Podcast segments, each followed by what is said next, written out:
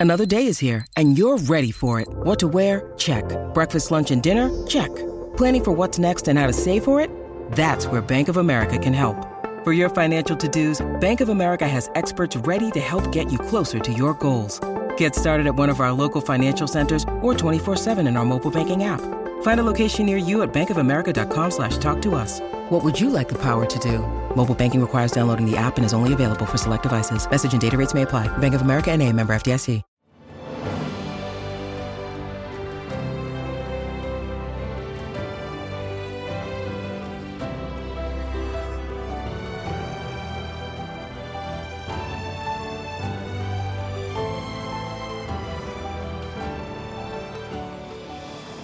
Welcome to the newest episode of Beyond the Fame with Jason Fraley. I'm your host, Jason Fraley, picking the brains of the top filmmakers, musicians, and artists of our time.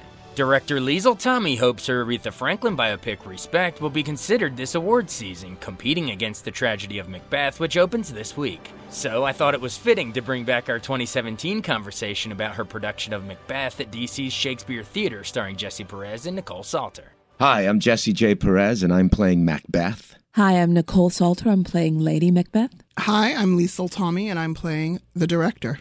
Awesome. So we have the people you're going to see on stage and the people that are running the show behind the stage. This is going to be great. But wait, did we already commit the cardinal sin? Aren't you supposed to not say the name of it or what? Uh, I yes, don't know how there that works is in a there is a long-standing um, belief that you're going to curse yourself in your show if you say the name of the play Macbeth in the theater. But we're not in the theater now, so we're safe. So it doesn't apply to the radio station. Does not apply to this this structure.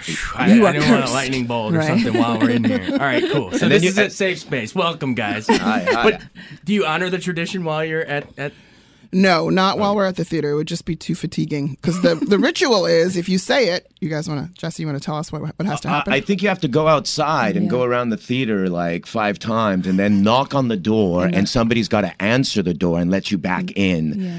And uh, there's a whole ritual. I think there's a couple of other steps that other theaters do, but there you get a free pass that when you're actually performing the play, that's the only time you're allowed to say it in the theater you're performing it. I love When you're superstitions. performing. That's yeah. right. When you're performing it and rehearsing it, and so then it, you get the free pass to actually say the word because you have this- to. I want to go into the play, but how did this even start? I've always wondered. How do you know how that superstition even started? I don't know, but I do know that when I was a young actor and I would say I would say it in the theaters, the older actors would always send me out, and I thought it was a joke, like you you cannot be serious. Like but hazing or something? yeah, but no, they would they were Truly. dead serious, and because they had all been in productions of Macbeth that had gone horribly wrong, so they Well, believed it. I, I had the experience just a couple years ago in Berkeley, not doing a Shakespeare show at all. I mentioned the name, I don't know why. Mm-hmm. And everyone in the dressing room turned and looked at me and they said, Get out. Yeah. I had they to take go it seriously in our outside. I had to go around the theater. I had to turn around. I had to knock on the door. Someone had to let me back in. Wow. Oh, it adds to the aura and the yeah, mystery. you know, there's so much, um, you know, kind of the language of Macbeth is is full of foreboding. It's full of dire prophecies that it just part is part of the lore. It's I kind think of it, cool. I think it adds a little layer to Yeah, it. it Yeah, yeah. Awesome. All right. Well, uh, let's say someone's been living under a rock and hasn't read. I mean, we, I got we all read it like what middle school, probably Right. high school. Um, so, but just give them the brief, you know, synopsis from the prophecy on, and you know, the Scottish general, all that stuff. Jesse, you do it. Okay. Uh, it's about this guy who's married to this wonderful woman, and they're madly in love. Wonderful woman. And he's uh, uh, a soldier, and he's fighting in this war, and he's a great soldier at that. And so, as he's out there on the heath after this great war that they thought they were going to lose, along come these uh, three people and whisper something in his ear and say that he's going to be a Thane of Cawdor and then be king. He also says some stuff to his friend, but he really doesn't care about that because the ambition is sparked and it's something that he's discussed with his wife. And so, this little uh, half truth, he decides to make a full truth, whatever it takes. Yeah. And with his wife's support, they decide to go on a bloody trail to get to the top. We've seen that in a lot of things. Yes, we have. House of Cards, well, Game of Thrones. We could talk about a lot of things. Right. Explain why this is even so relevant and, and how these characters keep popping up and, and manifesting in even new pop culture today. new pop culture and, and new actual culture. Yeah, Like, yeah. you know, I, I don't. I, I like the distinction. um, I think that they're the themes that exist in Shakespeare's works, this work especially because I'm in it, but in all of them, they resonate so much with our present day life because they're really about the human condition and humanity. So um, when we're looking at a play like Macbeth, which is the making of a tyrant, I think we spend a lot of time, particularly in this town, looking at people who we think have are tyrants, but we never look at how they've become that way. No one starts that way. Um, where does does that does that ambition begin? Um, what kind of mind frame are they in that allows them to pursue that path, and to what end? Um, I think that those are things on various levels that we're all a part of. That's a that's a continuum we're all a part of. You have it, and I have it. Mm we just have it to a different extent and perhaps in a different direction. Hopefully, healthier level. right, right. Hopefully, but not always, you know. Um, and the ways in which we rationalize and justify our behavior to assuage our own um, pain, our own inadequacies, our own uh, lusts. Yeah. What do you like about playing the Lady Macbeth part? I like that it's so complex. Um, I think that people always assume that she's you know the the Eve to the Adam mm-hmm. of of life, and and I don't think that at all. I think that um, if you look at the given circumstances that Shakespeare has actually given to you, she's a woman in an immense amount of pain, the loss of a child, and what that does to a marriage, and what that does during a time of war. Um, and if you're in a society that values womanhood by your capacity to bear children, and you and you can't, and the one that you had died. Um, how that messes with your mind, yeah, um, and messes with uh, your desire to see your husband, to give your husband a, a, something equivalent to the family that you can't give him. Wow, yeah. Let's talk to Miss Director over here.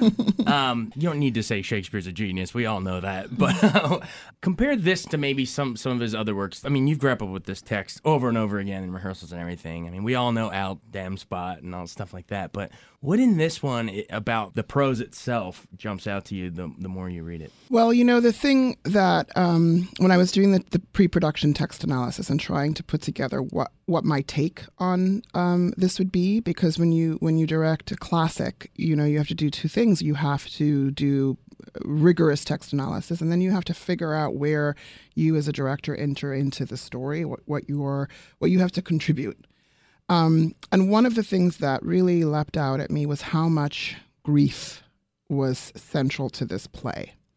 Loss of um, a child. Loss of a child. And then there's so many lines in the play that um, involve people lamenting for their country. So, oh, Scotland, oh, my poor country, oh, bleed Scotland, bleed country, that kind of thing, over oh, and over and over and over again. and it felt very um, immediate because it was a play, it's a play about, you know, a, a country divided.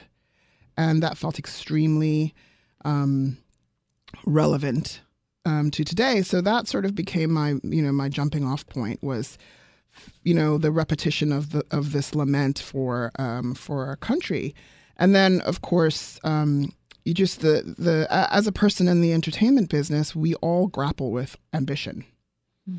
and we all grapple with conducting ourselves with integrity in this field. So it felt very um, alive to me the the struggle that Macbeth goes through, um, because he doesn't leap into this decision quickly. He has so many moments where he it's a, it's a really deep and complex and emotional struggle, um, and uh, which is of course why I cast Jesse J. Perez because he is a deep and complex um, person. He's a he's a badass, but he has a great deal of sensitivity, and that you know that is always when you can humanize um, an element like ambition and really unpack it, which is what Shakespeare has done um, that is something that is that will be eternally interesting to audiences because that's something that we well, no matter what country you are from no matter where you're from you have seen or yourself struggled with ambition. Absolutely make her blush a little bit. What's so great working with her as a director? Oh man, you know I, I've known. well, she just called you a badass. Yeah. you need to return serve over here. uh, I've I've known Lisa for a long time, and uh, I remember when we first were out of school, we got to work together, and we basically rehearsed in a closet, and uh, we had a two week rehearsal period to put up a new play. It was No this- wire hangers. Yeah, summer play festival, and literally uh, in this closet, I realized that I was in the midst of an artist that had great ideas and wanted to bring to the forefront contemporary storytelling. And in a way, I was like, oh man, I want to work with this woman for the rest of my life. And of course, life drew us in separate directions, but we've always kept tabs on each other because that's how it is when you meet a good artist in the field and you're like, when is it going to come back around? And I hope it is soon. And hopefully, I can work with her as a company member. Right. So that that way we can develop this shorthand and trust each other in a room where it's safe and yet we can do the most dangerous work possible. I love it. How about for you? What have you enjoyed working? Um, I've enjoyed working with Liesl because she's so rigorous. I feel like um, so many um, people that I've worked with in the past have been pretty good about clarity, directing for clarity of story, but they don't have like a take. They don't have an artistic voice as well. Okay, yeah. Um, so working with someone who actually has a vision um, and uh, makes it incredibly comfortable for you to trust that your contributions are being guided into a cohesive whole that's going to be badass That's word now. and and and not just not just like clear Right. you know that's actually going to be an evening of theater where there is an experience at hand um, not just uh, an understanding of the english that's being spoken. It's not just just relaying what's on the page. It's you actually come with it with your own sort of vision and angle on it, and oh you have completely. Get and it's and it's just a different experience working with someone who is also practicing in their artistic expression while guiding you uh, in your shaping of an arc as well. Like just to have everybody in an artistic space awesome. That's wonderful I want to let's drill down because I I geek out on that s- stuff. Forgive me, listeners, if this is getting too heady. But let's dr- drill into that uh, that actor, um, director, character arc work that you guys talking about. I mean, I know I don't want to just distill it into like you know just ambition and just grief, you know. Right. But um, what in terms, you know, we're always talking about like character needs and wants. Like what what when you guys work with them, like what do you say like Macbeth's need is? Like what fuels his ambition? Well, you know, it's it's something something that I say to the cast all the time, um, and when I teach, I say all the time is when you you know when you see really exciting theater, you're watching change happen, right? So, and this is the same whether it's a musical or whether it's Shakespeare or whether it's a new play. You are tracking an arc. You're tracking the play's storytelling, and the, there's a beginning, a middle, and an end, and hopefully there's change who who the play is at the beginning and who the play is at the end is completely different, and that's the fun part is tracking change. If it's if nothing changes, what's the point? Correct, and the same thing with uh, with the characters, and the same thing with an act, and the same thing with a scene, and the same thing with a monologue, the same thing with a song. You're tracking change. That is what makes you lean forward in your seat, and that is what is exciting, because we in our lives are always at a crossroads. You know, whether you work as a secretary um, whether you work as an accountant, whether you work as an actor, things happen in your life and you have to make choices and, and you have to go with your gut and hope for the best. So we all connect universally to watching people grapple with change. And that's, you know, those that's how I break it down when I'm when I'm talking to actors working on a scene. Who are you? At, at who it. are you at the beginning of this scene and who are you at the end and where are the moments in the scene where change happens? That's my work and then I have to work with the the actors to to kind of tease it out of out of the scene and out of their the way they're thinking about the the character and and that's what, what why it always feels alive and always feels engaging because it's active. Right. And every little moment has to have its own- Exactly. to lesser levels, but you know, every little moment has a choice and you change because of that and then you got to work off of that. Exactly, because yeah. it's a ripple Yeah. effect. So you make a choice here, and then and that changes you. It changes your your, your the person in the scene with you, changes a marriage. It changes a pair, a, a, you know, a parent child relationship, and then the you know you have to gra- continue to grapple. Um, and that is that is essentially the human existence. When people are miserable, is when they feel like they're caught in a rut, when they feel like there's no um, dynamism to their life. Um, you know, and and you don't have to be a, a movie star to have dynamism in your life. You know what I mean? You can be a regular person living in a regular apartment with a regular family, and you're still grappling with change. Absolutely. You hear that, young directors out there? it's, don't overthink it. It's simple as that. Like, find the moments of change and, and yeah. Them. Traumatize them. Yeah, Yeah. that's great. What what are those moments of change through? I mean, we're talking about little minuscule ones, scene to scene, but like, Yeah. let's let's look maybe macro um, Well- throughout for you. What are those like little pivot points? It's so it, uh, on the way over here. We were in the car and we were talking about Act Five, you know, because that's where we're at, and we're grappling with that act. And we're like, where the hell is Macbeth here now? And it's some. The whole play has beautiful poetry, dark and menacing, and then you get to the end, and he seems like a wiser man. His poetry starts talking about the yellow leaf of life and where he's at, and then he starts wondering what it is to have death be delivered to him by someone, uh, a messenger, and someone he loves when his wife has killed herself, and where he goes to, and it's not, it's not an emotional, uh, uh, you know, flood. He speaks, and he says what's happening in his thoughts. So how do you fight that emotional gauge to let it all go and completely fall apart on stage and focus it to make words to explain not only for yourself but to the people that are listening to the story to come along with you and let him know where he's at and that takes wisdom to do that in act 5 and be a a person that has lived to come at and you know for somebody to come at you and be like hey your wife is dead. What do you do? And you know there's it's a fact of life. It happens. But then to put it into some of the most beautiful poetry ever written Yeah. and place it out there in a way that floats and it's not too emotional that they don't understand it but I, I- I don't know. I'm grappling with it as we speak, so I don't know how to do that quite yet, and that's why I'm working with Liesl Tommy. that's why we're here talking it out, baby. right, right. But yeah. Do you have any thoughts on your character, Lady Macbeth's, uh, her major, what were we saying, pivot Moments points of change. change? Yeah. Well, her major pivot points of change. I mean, her journey to me does seem to happen so quickly, um, but so deeply.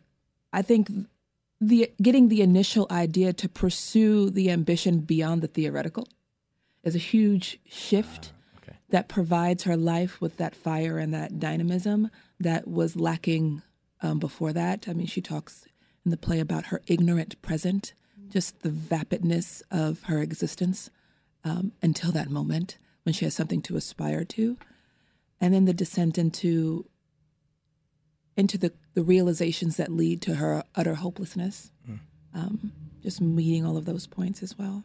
Awesome. You, you guys kind of alluded to it earlier um, when we were talking about you know its its relevance today, but why is performing this in Washington?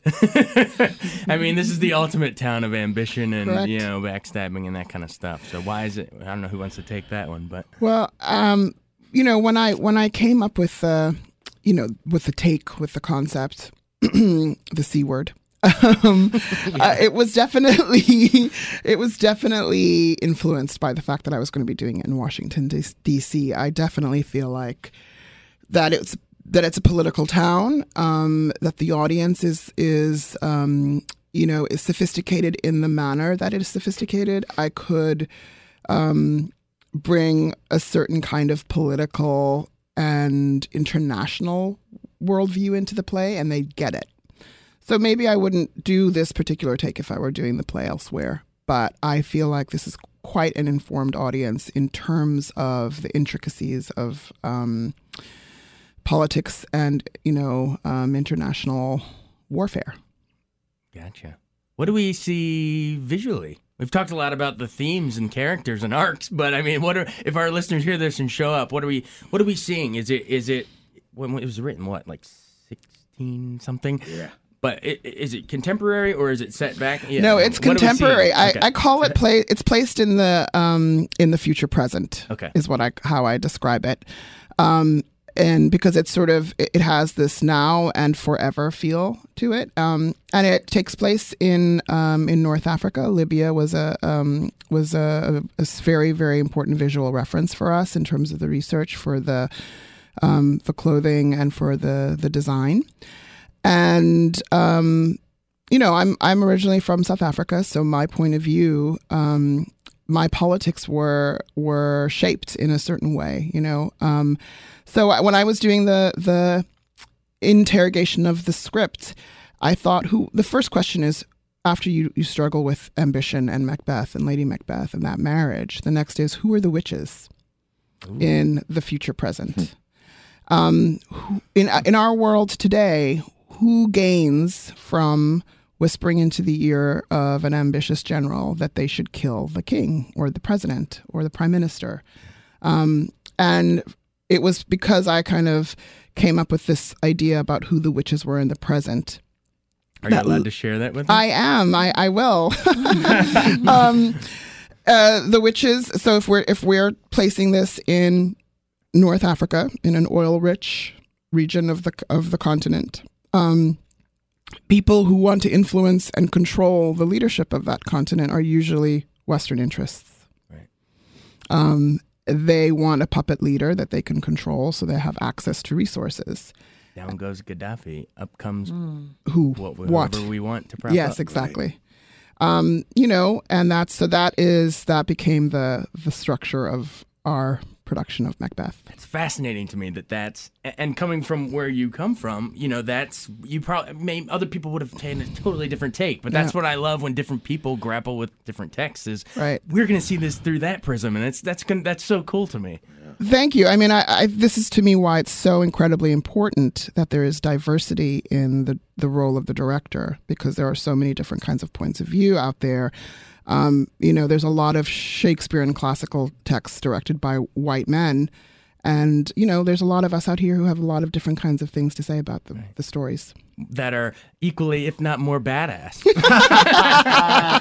I think all four of us have used it now. um, tell me a little bit about your, yourself. So, um, you, I mean, you said you know, you were- you said you were born in South Africa. Yeah. Okay. How did you? I want to get to you guys. So get- get ready on your little mini bio. But you know, just take your your general, you know, the abbreviated version Sure, on your sure, rise sure. and how you fell for theater in the first place. Um, you know, grew up in South Africa during the um, the apartheid era, and then my family immigrated to the states to Boston um, when I was in high school, and that's where I I discovered theater, and it was a very difficult transition coming from you know um, the society that was South Africa then to you know America American high school, I guess. Um, and then I someone a teacher.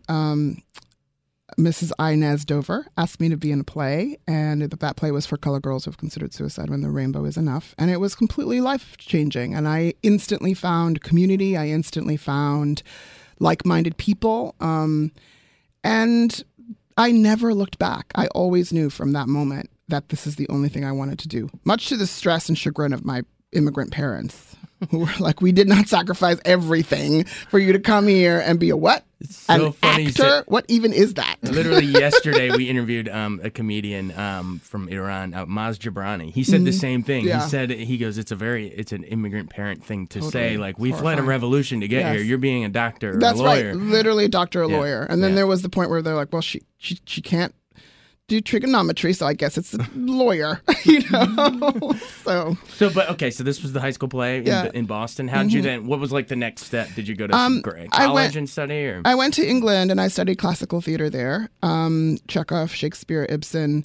Um, and, you know, I, I just fell in love with language and I fell in love with epic storytelling because it felt very close to me, you know, epic, uh, the Greeks as well.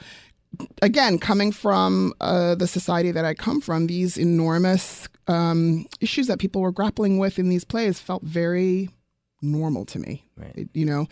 And then, and I, I worked as an actor, came back to the States, and then I went to Trinity Rep in Rhode Island um, and um, did my, my graduate work there and then moved to New York. And shortly after I was in New York for a few years, I realized that as an actor, you don't have control of the content of the work. And because I grew up in such a political family, um, I, I just realized I had to have control over the stories. Right. Um, And so I switched to directing. Um, and my teachers in grad school had encouraged me to direct every year because they felt like that was going to be something I would end up doing. They knew before I did.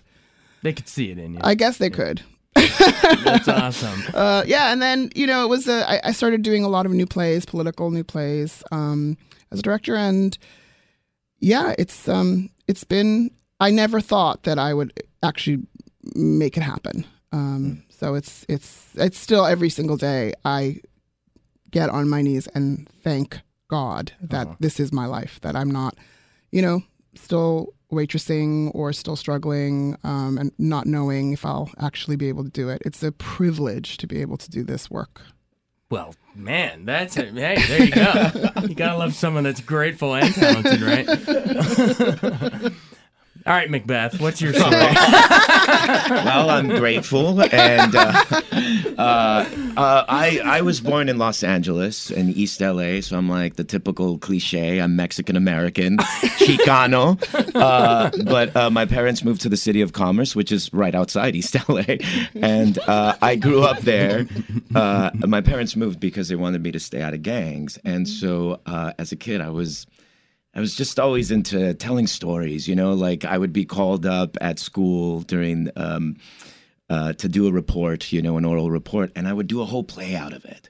I would do a set and wear costumes and makeup and be the lion and the tiger, you know, and the whole. And you would talk like that. And I, yeah, and I would talk and do these voices, and so I knew something was wrong with me, and I had to like focus it in, and so uh, I knew I was going to perform, and and believe it or not, I started dancing and joined this dance company that got some attention, and we started dancing for Disney. Oh, nice. And so I was I was with that for a little bit, and I knew I wasn't doing what I was supposed to be doing. Like I knew I wanted to tell stories, and as much as the body could tell stories, I wanted to speak and get some words out there, right? Because that's what stories are made of. Right. Um, uh, and so I turned to the um, the director of the dance company, and I said, "Hey, I want to do what Charlie Chaplin does." And he was like, Whoa, how do we do that? That's, you know, a silent clown that is telling stories with dance, kind of, but is telling stories in a different way, not just through dance. And so he. So you started doing the dance. right, right, right, exactly. With the eating shoestrings and spaghetti, or what? Yeah, no. So then he took me to uh, the Stella Adler Conservatory of Acting West, and that's where I started my training as a young actor. And they were really tough on me, you know, uh, the the program there. Uh, it was really expensive, and my parents were like, "What the hell are you doing with your life?" and so then I, I, I looked for a public school that taught theater, and the Los Angeles County High School for the Arts did that. So I went there for three years, met amazing teachers, uh, just started to further the craft, I guess, as a kid, which if I even knew what the hell that was. And then eventually um, I auditioned for a bunch of programs and I got into Juilliard, moved to New York, huh. never looked back and I've um, been doing it since, you know, and it's been tough being Mexican American in this business. Uh, I've always thought of myself as an American actor till you graduate and then you start being stereotyped and being told to put a certain accent on things, and you're like, "Well, what did I train for then?" Right, right. And and it's interesting to do work like this, to do Shakespeare, because you go to a classical training program to do this type of work, and very seldom do you get the opportunity to actually do it. But then you get scared because nobody gives you that opportunity, and eventually somebody does, and you start working on it, and you realize, oh man, I, I can do this. This is it. This I can it. really do this, and I can sink my teeth into this like any other American, and dare I say, Brit can as well. Wow. Man, I love hearing your guys' journeys. who, who knew? Macbeth Chaplin. Stop it. uh, all right, your turn. My journey is a lot more cliche than yours. Oh, um, I am also from Los Angeles, California, and I was born and raised in an area of Los Angeles in Windsor Hills, View Park, Baldwin Hills, Ladera Heights area, where um, there's a lot of Black people and a lot of Black culture kind of concentrated. And there's a woman um, named Marla Gibbs, who you guys probably know from the Jeffersons. Mm-hmm. uh, or 227. She was a very, she was a pillar of our community, of our cultural community. And she thought that it was ridiculous that we as Black people lived in this city that contained Hollywood but weren't included. Um, so she created a training program in a school in the center of my community in View Park. And I went to that training program very early. But actually, that's not where I got the bug. I got the bug because my mom thought I was knew I was going to be tall and knew we didn't have any money and wanted me to go to college. So she started putting me in a bunch of sports stuff. So volleyball, gymnastics, Basketball, basketball, and I sucked at every single one. And my mom is very athletic. My mother is very, um, she has a lot of masculine energy. So she just didn't understand because she thought it was the funnest thing in the world. And I said, Mom, I don't want to go to softball anymore. And she, we, I lived in a household because the gangs were very um, rampant when I was growing up. Doing nothing was not an option. So she was like, either do what I tell you to do or you find something to do. And uh, there's this woman named um, Danielle Spencer who played um, Raj's little sister on that show, What's Happening? I'm telling my age. she started a summer program at a Los Angeles community college. And I told her, my mom, I wanted to do that. And she said, if I pay for this, I don't care if you don't like it in the middle. You're staying. You're finishing And it. you're seeing finishing. it through. And I got in there and they did an uh, adaptation of Cinderella, like Cinderella in the Hood or something like that. and they cast me as Cinderella. So that's when I got bit. Yeah. And I learned all the line, like I, everybody's lines, everybody's blocking, all the choreography. I could do the whole show by my damn self. Wow. Um, Just happened your fairy godmother was on What's Happening. Right. Who knew, right? And so then she introduced me to the Marla Gibbs School, and I went to Marla Gibbs School. And then um, a woman by the name of Wendy Raquel Robinson, who is on the Steve Harvey Show and The Game, she was a part of the early faculty, and she started a school that was focused on musical theater, training triple threats. So I then went to her school in high school, and um, she's still a, a mentor and a very close friend today. So that's how I started. And, and I went to Howard University, DC, um, mostly because of Wendy Raquel Robinson's uh, influence on my life. I could have went to UCLA. I would have never left LA. And then I went to NYU. Um, I didn't even want to go to NYU. I wanted a master's degree because I wanted, I thought it would be good to have something to fall back on. fall back well, on a you lot always of had debt. your volleyball right? career. um, and I didn't want to go. I wanted to go back home, um, but something about the universe knew that I should be there. And I got in, and um, I asked, I asked Zelda Fichandler if I could defer. I said, "So can I defer for a year and come back? I just need time away from school." And she was like, "You could reapply." I said, "I guess I'll see you in August." um, and that training, um, I, I- I've kind of the art has served me in different ways throughout the entire course of my life since I was eight years old. Um, served my personal, spiritual, intellectual development my entire life. And now, at this point in my career, now as an actress and a playwright, um, I I'm so thankful that I have that platform and that medium and that skill and that craft to participate in my society because it's it's where I'm supposed to be.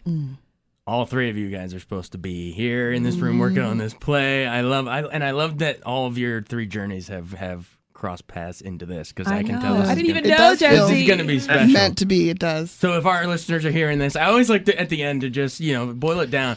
Why should they come out? Well, um, if you like badass theater, There it is. no, if you want to Starring see Charlie Chaplin and a volleyball star. that's right. Yes, that when you when you talk about original concepts, that's true. No, if you want to see something really different, but anchored in incredibly beautiful language that feels like your life right now, then come and see this play. It's gonna you're gonna lean forward, and the, the performances are astounding. Um, they're making me look really good. Awesome. Uh, again, guys, it's Macbeth at Shakespeare Theater Company. Uh, You want to say Macbeth one more time before we leave the room because it's a safe space. So I mean, just you want to get if you want to get it, yeah, get it out now. Macbeth, Macbeth, Macbeth, Macbeth. Macbeth. Had I three years, I'd hear thee. Thanks for coming in, guys. Thank, you. you. so much. Thanks so much for joining us on Beyond the Fame with Jason Fraley. Remember to hit the subscribe button and give us a five star rating if you like what you hear. We'll see you next time.